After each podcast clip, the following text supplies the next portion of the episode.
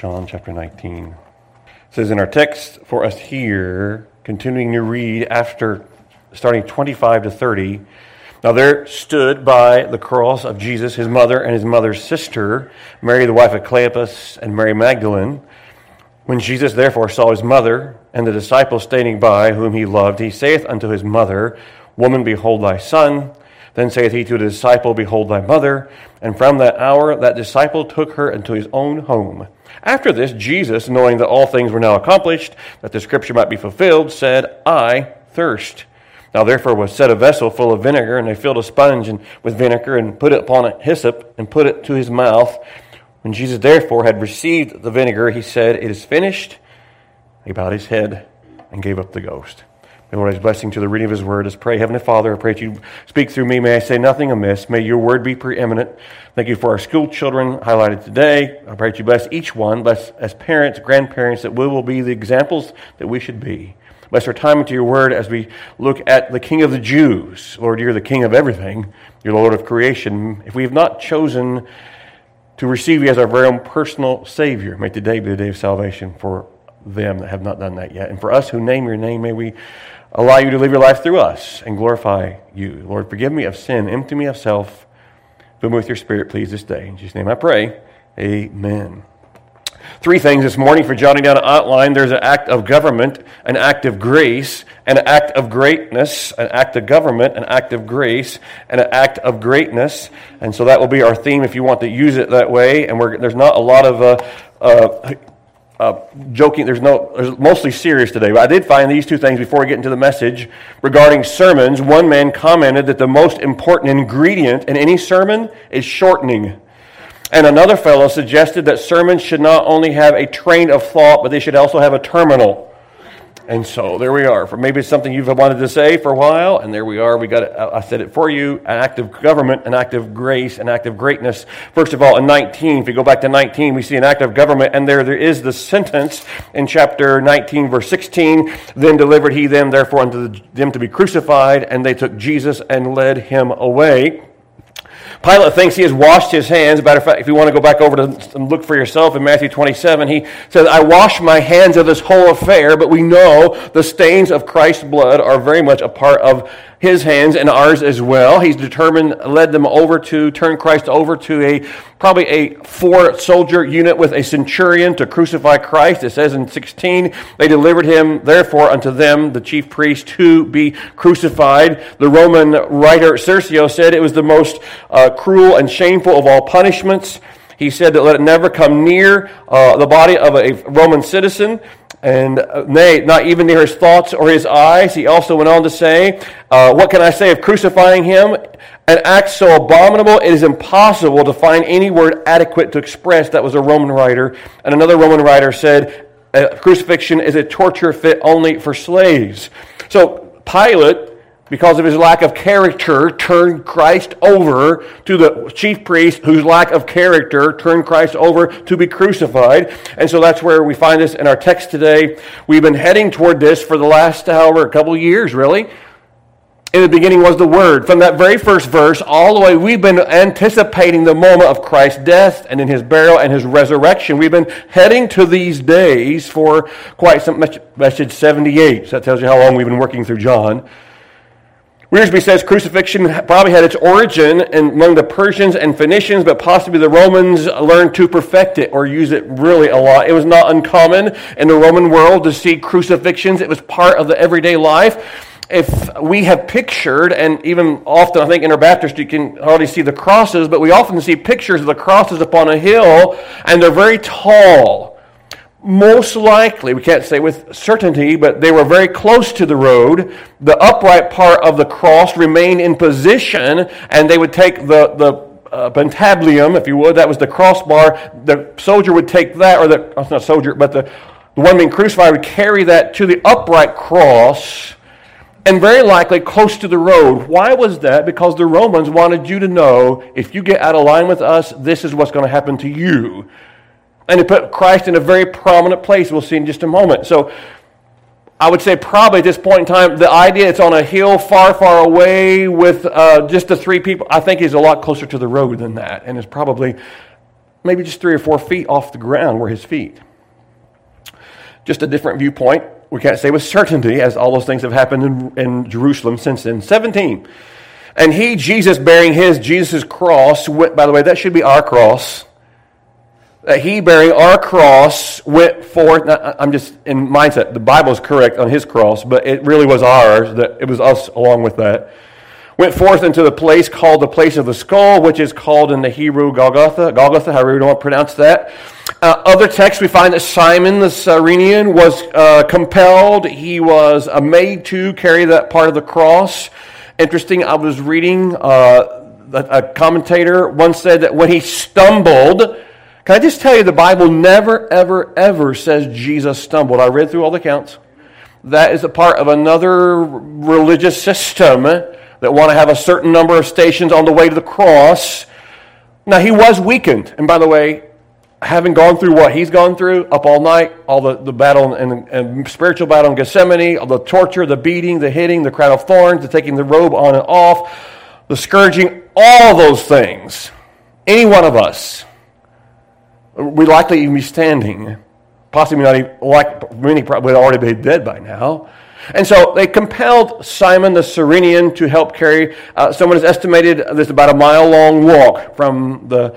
We, now we have a song called the Via Dolorosa. The choir's actually sung that, but we can't really say with apodictic certainty the exact road he took or exactly where the cross was outside the city. A place of a skull. And interesting how the skull is such a negative thing. It's, there's just the eye sockets and perhaps broken teeth are showing, and there's, there's, it's just morbid. Look at skulls. Compare that with the, uh, the parody of the human head with the flowing hair for those who have hair, and the dancing eyes, and the mobile lips, and the changing expressions, and the, the marvelous brain. What a difference between a living person and the skull of a dead person. I was just talking about this morning in Sunday school how the, one of the things that possibly was critical of Paul that he had a bald head. I'm thinking that could have been a bonus for him if he had a bald head, but that's just me because I'm where I am. And you're probably thinking uh, could be a negative. There we go. Different thoughts. The most important thing is I think Paul was what a man of God Paul was. And by the way, gentlemen, if you ever think about going to the ministry, it's not how eloquent you can become. When you think it's your eloquence that makes it worthwhile, you have really gone the wrong path. It's God's word. You must always center your teaching upon God's word. So that's why when there's even someone says he stumbled, why would you write that? Have you have, you should know better. I'm thinking you should know better than that. Don't read things in that cast a disparaging light upon God. I just might I'm just maybe it's old-fashioned me. What does the Bible say? It's called the place of the skull. Cranium, Calvary is the Latin equivalent. Not sure exactly why that name. We know that Jewish people would not live, leave skulls laying around the ground somewhere, for that matter. The dead bodies, head intact, were likely buried the very same day. Even Christ came off the cross and they put him in Joseph's tomb that very same day. If you died in that era, likely you were buried the same day you died because there was not the embalming process for the most part. John wrote notes that Jesus bore his own cross. I like these words. I'm not sure a commentator said it, but before the Romans put a man on a cross, they put the cross on the man, forcing him to carry it in public procession intended to draw attention to the condemned, his crime and his fate. Have you ever thought back to comparing Genesis 22? Young Mr. Isaac, perhaps 30 years old, won't say that's he's young, uh, carries his own wood for his sacrifice. He's carrying his own wood. Jesus is carrying the cross, part of the cross at least, to his own sacrifice for us. So he carries his cross, uh, again, probably that horizontal beam that would be later he'd be nailed to later on in just a few little bit. It forced Simon to help him carry the cross. There's no contradiction between Simon helping to carry the cross, a part of the way. That's, what happened. The Bible says it's clearly what happened. And I think, I was trying to look this morning, but I think that Simon of Cyrene may become a leader in the early church in another city. I think that is possibly believed that Simon the Cyrenian, perhaps after seeing Christ crucified, received him. I'm not sure all details. Something would be worth you to look up if you'd like to this week, want to study on something. The Lord of life was led to the place of death, verse 18, where they crucified him and two others with him on either side, and Jesus in the midst. He, hung, he was hanging between two criminals. And John follows the other gospel writers in drawing the veil over the terrible details of the actual crucifixion. Have you ever noticed, I was talking to Stephanie about this on the way over, have you ever noticed how the, the Bible is right about everything? If they went through and gave all the terrible details of what crucifixion involved, I would probably not want my child to read the Bible in that era, or that part. Do you understand what I'm saying? Do you understand when they say a relationship, Adam knew his wife, Eve? We know what, you don't have to go into details, but we know what's going on there. We know the crucifixion part. And so the Bible, isn't it amazing? The Bible is right every time about everything, the way it does things. You don't have to, why did we not explore? The people of Rome and Israel knew exactly what the crucifixion entailed, so not a lot of details were needed. They were also take care not to use language uh, uh, or descriptions that would manipulate the emotions. Uh, we see Christ on the cross, we read this terrible account today, and we should be moved with sorrow but I'm telling you, emotions don't save. It's a belief that he, what he was doing there. So rather than point to all the suffering and give us all the details, which we would not want children or grandchildren necessarily to read, they crucified. When they say they scourged Christ, it is we pastors who've gone into depth and described what the scourging is. The Bible hasn't done that. I'm not saying it's bad. But you understand, the more you learn from the Bible, the more it's like, man, ding, ding, it ticks it off. Another reason, the veracity of Scripture. God does everything right. It's right for everyone to read. It's God's amazing. His word is amazing. I trust you have found that to be true. If not, you need to get reading and studying his wonderful word to us. Everything about we know is horrible.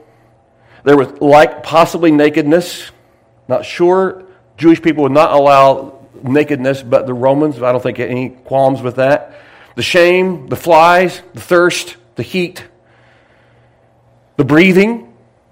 They, had, they put a little piece on the cross where you, you sat on to give you a little bit of a respite. And then, because if, if you didn't push up with your legs, causing the tremendous pain, to give you just one more breath.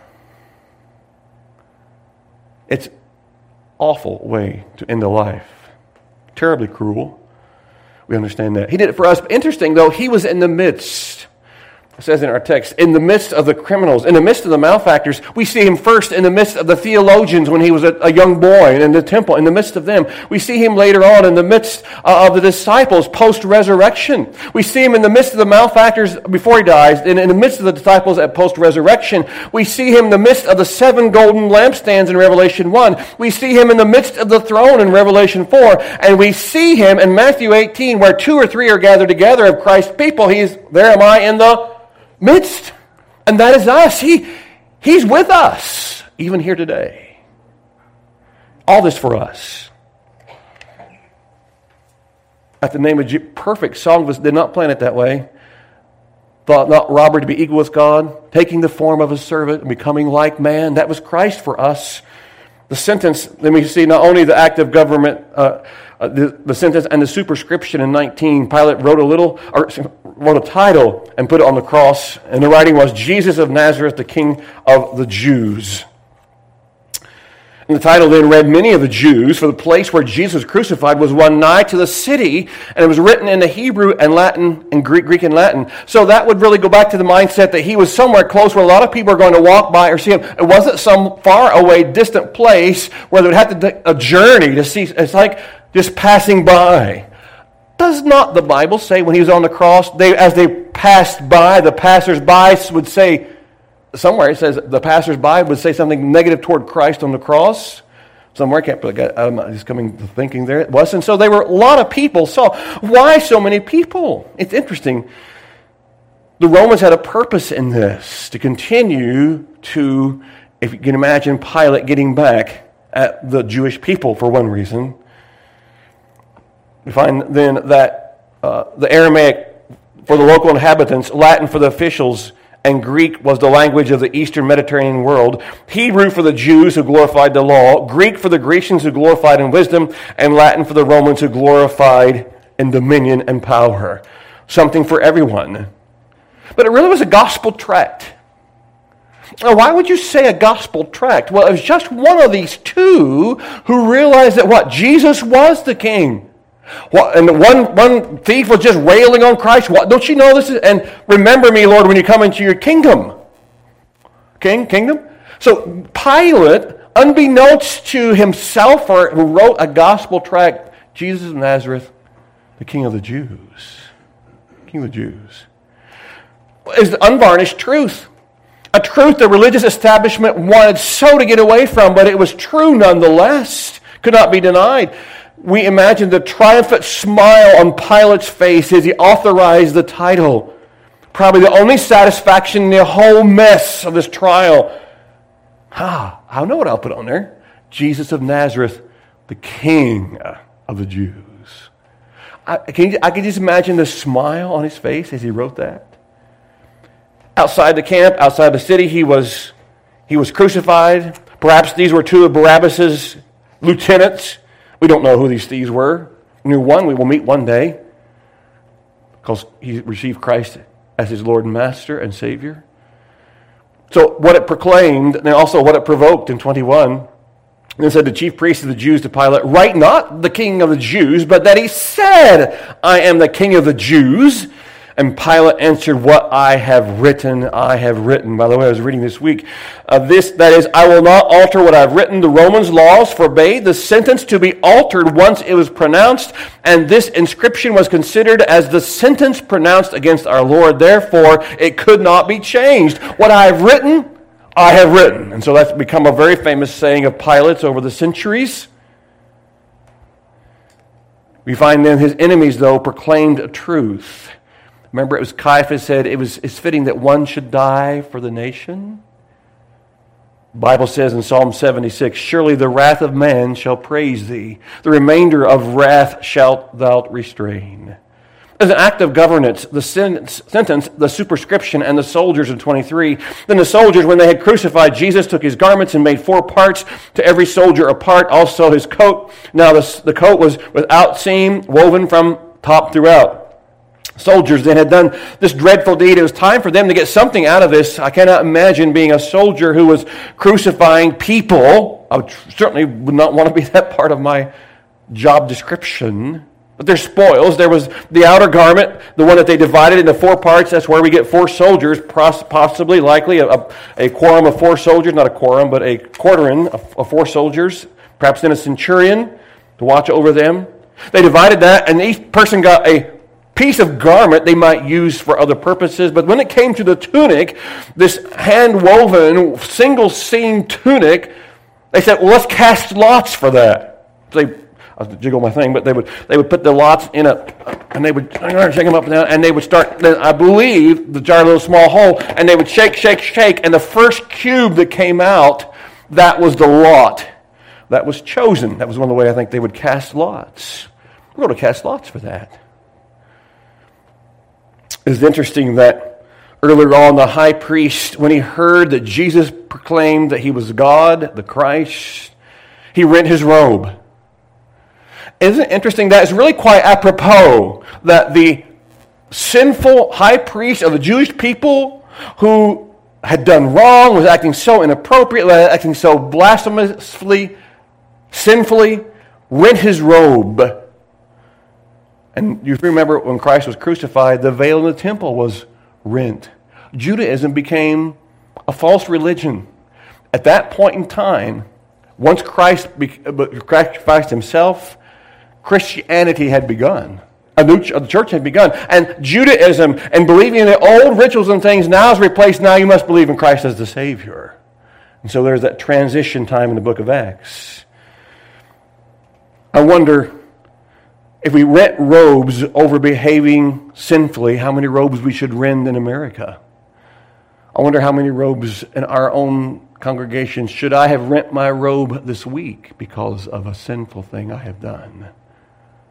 Just something to think about.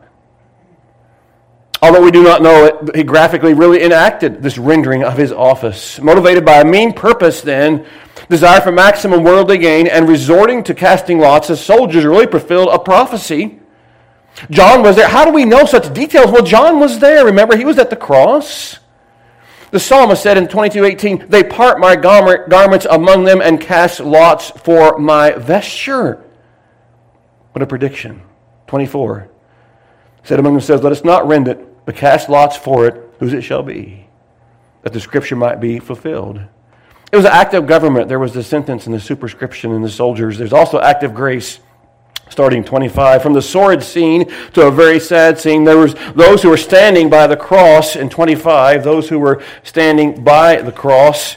My in 1925 it says for us here now there stood by the cross of Jesus his mother and his mother's sister, Mary, the wife of Cleopas, and Mary Magdalene. After, I'll just give you a shortage of it. Uh, after looking through the commentaries, etc., I believe that Salome is the person not named by name. That would be Mary's sister, Salome, the mother of James and John, is likely that fourth lady who are at the cross, this little group of people who are there. You notice who are very noticeably absent are the disciples other than John.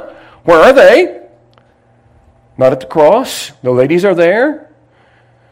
You looked down from the cross and saw this little, someone said, forlorn group, especially his mother. This was no place for her. He acted in love and grace and would not let her go back to her natural home. Why not go back to her natural home? We believe that Joseph by now is passed from the scene. We believe that Jesus has, we won't call them step brothers and sisters, but they're not really related anyway, but Joseph and Mary, I believe, had four named sons and at least two daughters because it's plural. So there's at least six children that they had that would be, we call them half, whatever, however term it, half brother and sister to Jesus, but they weren't. But that's, that's where they are. And so, but Joseph has passed from the scene, and so these ladies are there Mary and Salome and Mary Magdalene, and the other one, uh, they're, they're Mary, uh, Mary, the wife of Cleopas. 26. And Jesus therefore saw his mother and the disciple standing by whom he loved. He saith unto his mother, Woman, behold thy son. And he saith to the disciple, Behold thy mother. And from that hour that disciple took her into his own home. Why his own home? Because his family was yet unbelieving. As at this point in time, Jesus' half brothers and sisters, however you want to call them there, they were all unbelieving as far as, especially, they did not believe yet. And so John took care of Mary from that point on, we believe. So those were standing at the cross and those who were sent from the cross. I think it was tender compassion on the part of the Savior. Now, when he says, Woman, behold thy son, that in that era was not some derogatory remark. Woman, behold thy son. He did not address her as mother. The Bible never calls Mary the mother of God. I'm sure you know that already. It does not call Mary the mother of God. Earthly relationships were going to be ending. This parental title was replaced by a more general one of respect. Woman, behold thy son. Legend has it, I just read this week, that the undergarment that Jesus, the tunic they cast lots for, that Mary had made that for him. Interestingly enough, in 20, end of 24, you'll see it says, These things, therefore, the soldiers did why is it that Jesus just now in 25 addresses the group? Could it possibly be that since that was something that Mary made for him, that he then wanted to get Mary away from the cross before uh, something happened with that, thinking of her? But he goes right to them in 25. John records that. We're not sure. Swindoll says, echoes it possibly. He says, Why now? She's been there all along, watching and weeping. Why hasn't he acknowledged or spoken to her earlier? His outer garments were insignificant, but when they touched the tunic, they touched something very near to his heart and the garment made for him, possibly by his mother. And so, very possibly, that's what brought this at this point in time from the cross. We don't know for sure, but we're saying he is going to send Mary, I believe, from the cross from that moment on, if you read earlier, later on. But how far seeing was this? Why did Christ send Mary from the cross? Is it possible? That mankind, in all their religious wisdom, could somehow raise Mary to a point of the veneration of Mary to where she could possibly be even involved in our salvation? Is it possible that mankind would ever get to that? Yes, it is. There's a church in France. I cannot pronounce the first name because I cannot speak French. I can barely speak English, let alone French. But it has two, at the bottom of it, there's two sayings. There's a big dome, and of course, Mary's up there with the child. Have you ever, have you ever wondered why the Madonna and the child, the, the is always a lot larger? And the child, the Queen of Heaven? Have you ever thought about why that goes together there sometimes? Just, you should research that. On one of the columns at the bottom of this church, it says, For God so loved the world that he gave his only begotten Son, and we have no problem with that. The other quotation, though, is regarding Mary from St. Bernard. It says, It is God's will that we should receive all things through Mary. In Rome, Italy, there's a church of Maria Maggiore, which is in the heart of, the, of, of Rome. It's part of the Roman Catholic worship and veneration of Mary. In the courtyard, there is a crucifix with Jesus on one side and Mary on the other. Catholic dogma She's a co redemptrix. What that means? Redeemer, male, redemptrix, female. That's not what the Bible says. Mary says out of her own mouth, Rejoice in God, my Savior. Mary was not immaculately conceived. Mary did not get ascend to heaven without ever bearing children and in perpetual virginity. That's not what the Bible says. The Bible doesn't say Mary is sinless. The Bible never tells us to pray to Mary. Mary is, is the earthly mother of Jesus, yes. A lady who was sold out to God, yes. One we should be uh, thankful for, yes, but not worship. And I can imagine she in heaven, just if she knows anything about it, is absolutely mortified that human beings are praying to her, that we're going to get all things. She knows better than that, but mankind wants to do something more in their own theology active governance, and real quickly, we have an active grace and an active greatness in 29. The Lord deliberately and received the sponge in 28. After this, Jesus, knowing that all things were accomplished, now accomplished, that the scripture might be fulfilled, said, I thirst. If you turn with me, please, in, Psalm 22, as we head toward the very home stretch, Psalm 22, and we're going to see a lot of, from this messianic psalm. Knowing that all things were now accomplished, just one more thing we might say needed yet to be finished and to accomplish from Scripture. Look what it says in Psalm 22, just a few verses. A messianic psalm, a psalm referring to the Messiah, written years before. David was about 900 something there, the 900s, late 900s BC, long before Christ ever a long, time before. We'll just leave it at that. 22, Psalm 22. Look at verse, starting with verse, if you would there, please, 16, 22, 16 of Psalm. It says for us here, For the dogs have compassed me, the assembly of the wicked have enclosed me, they pierced my hands and my feet. 22, 8. He trusted on the Lord that he would deliver him. Let him deliver him, seeing he delighted in him, how they mocked him. 18.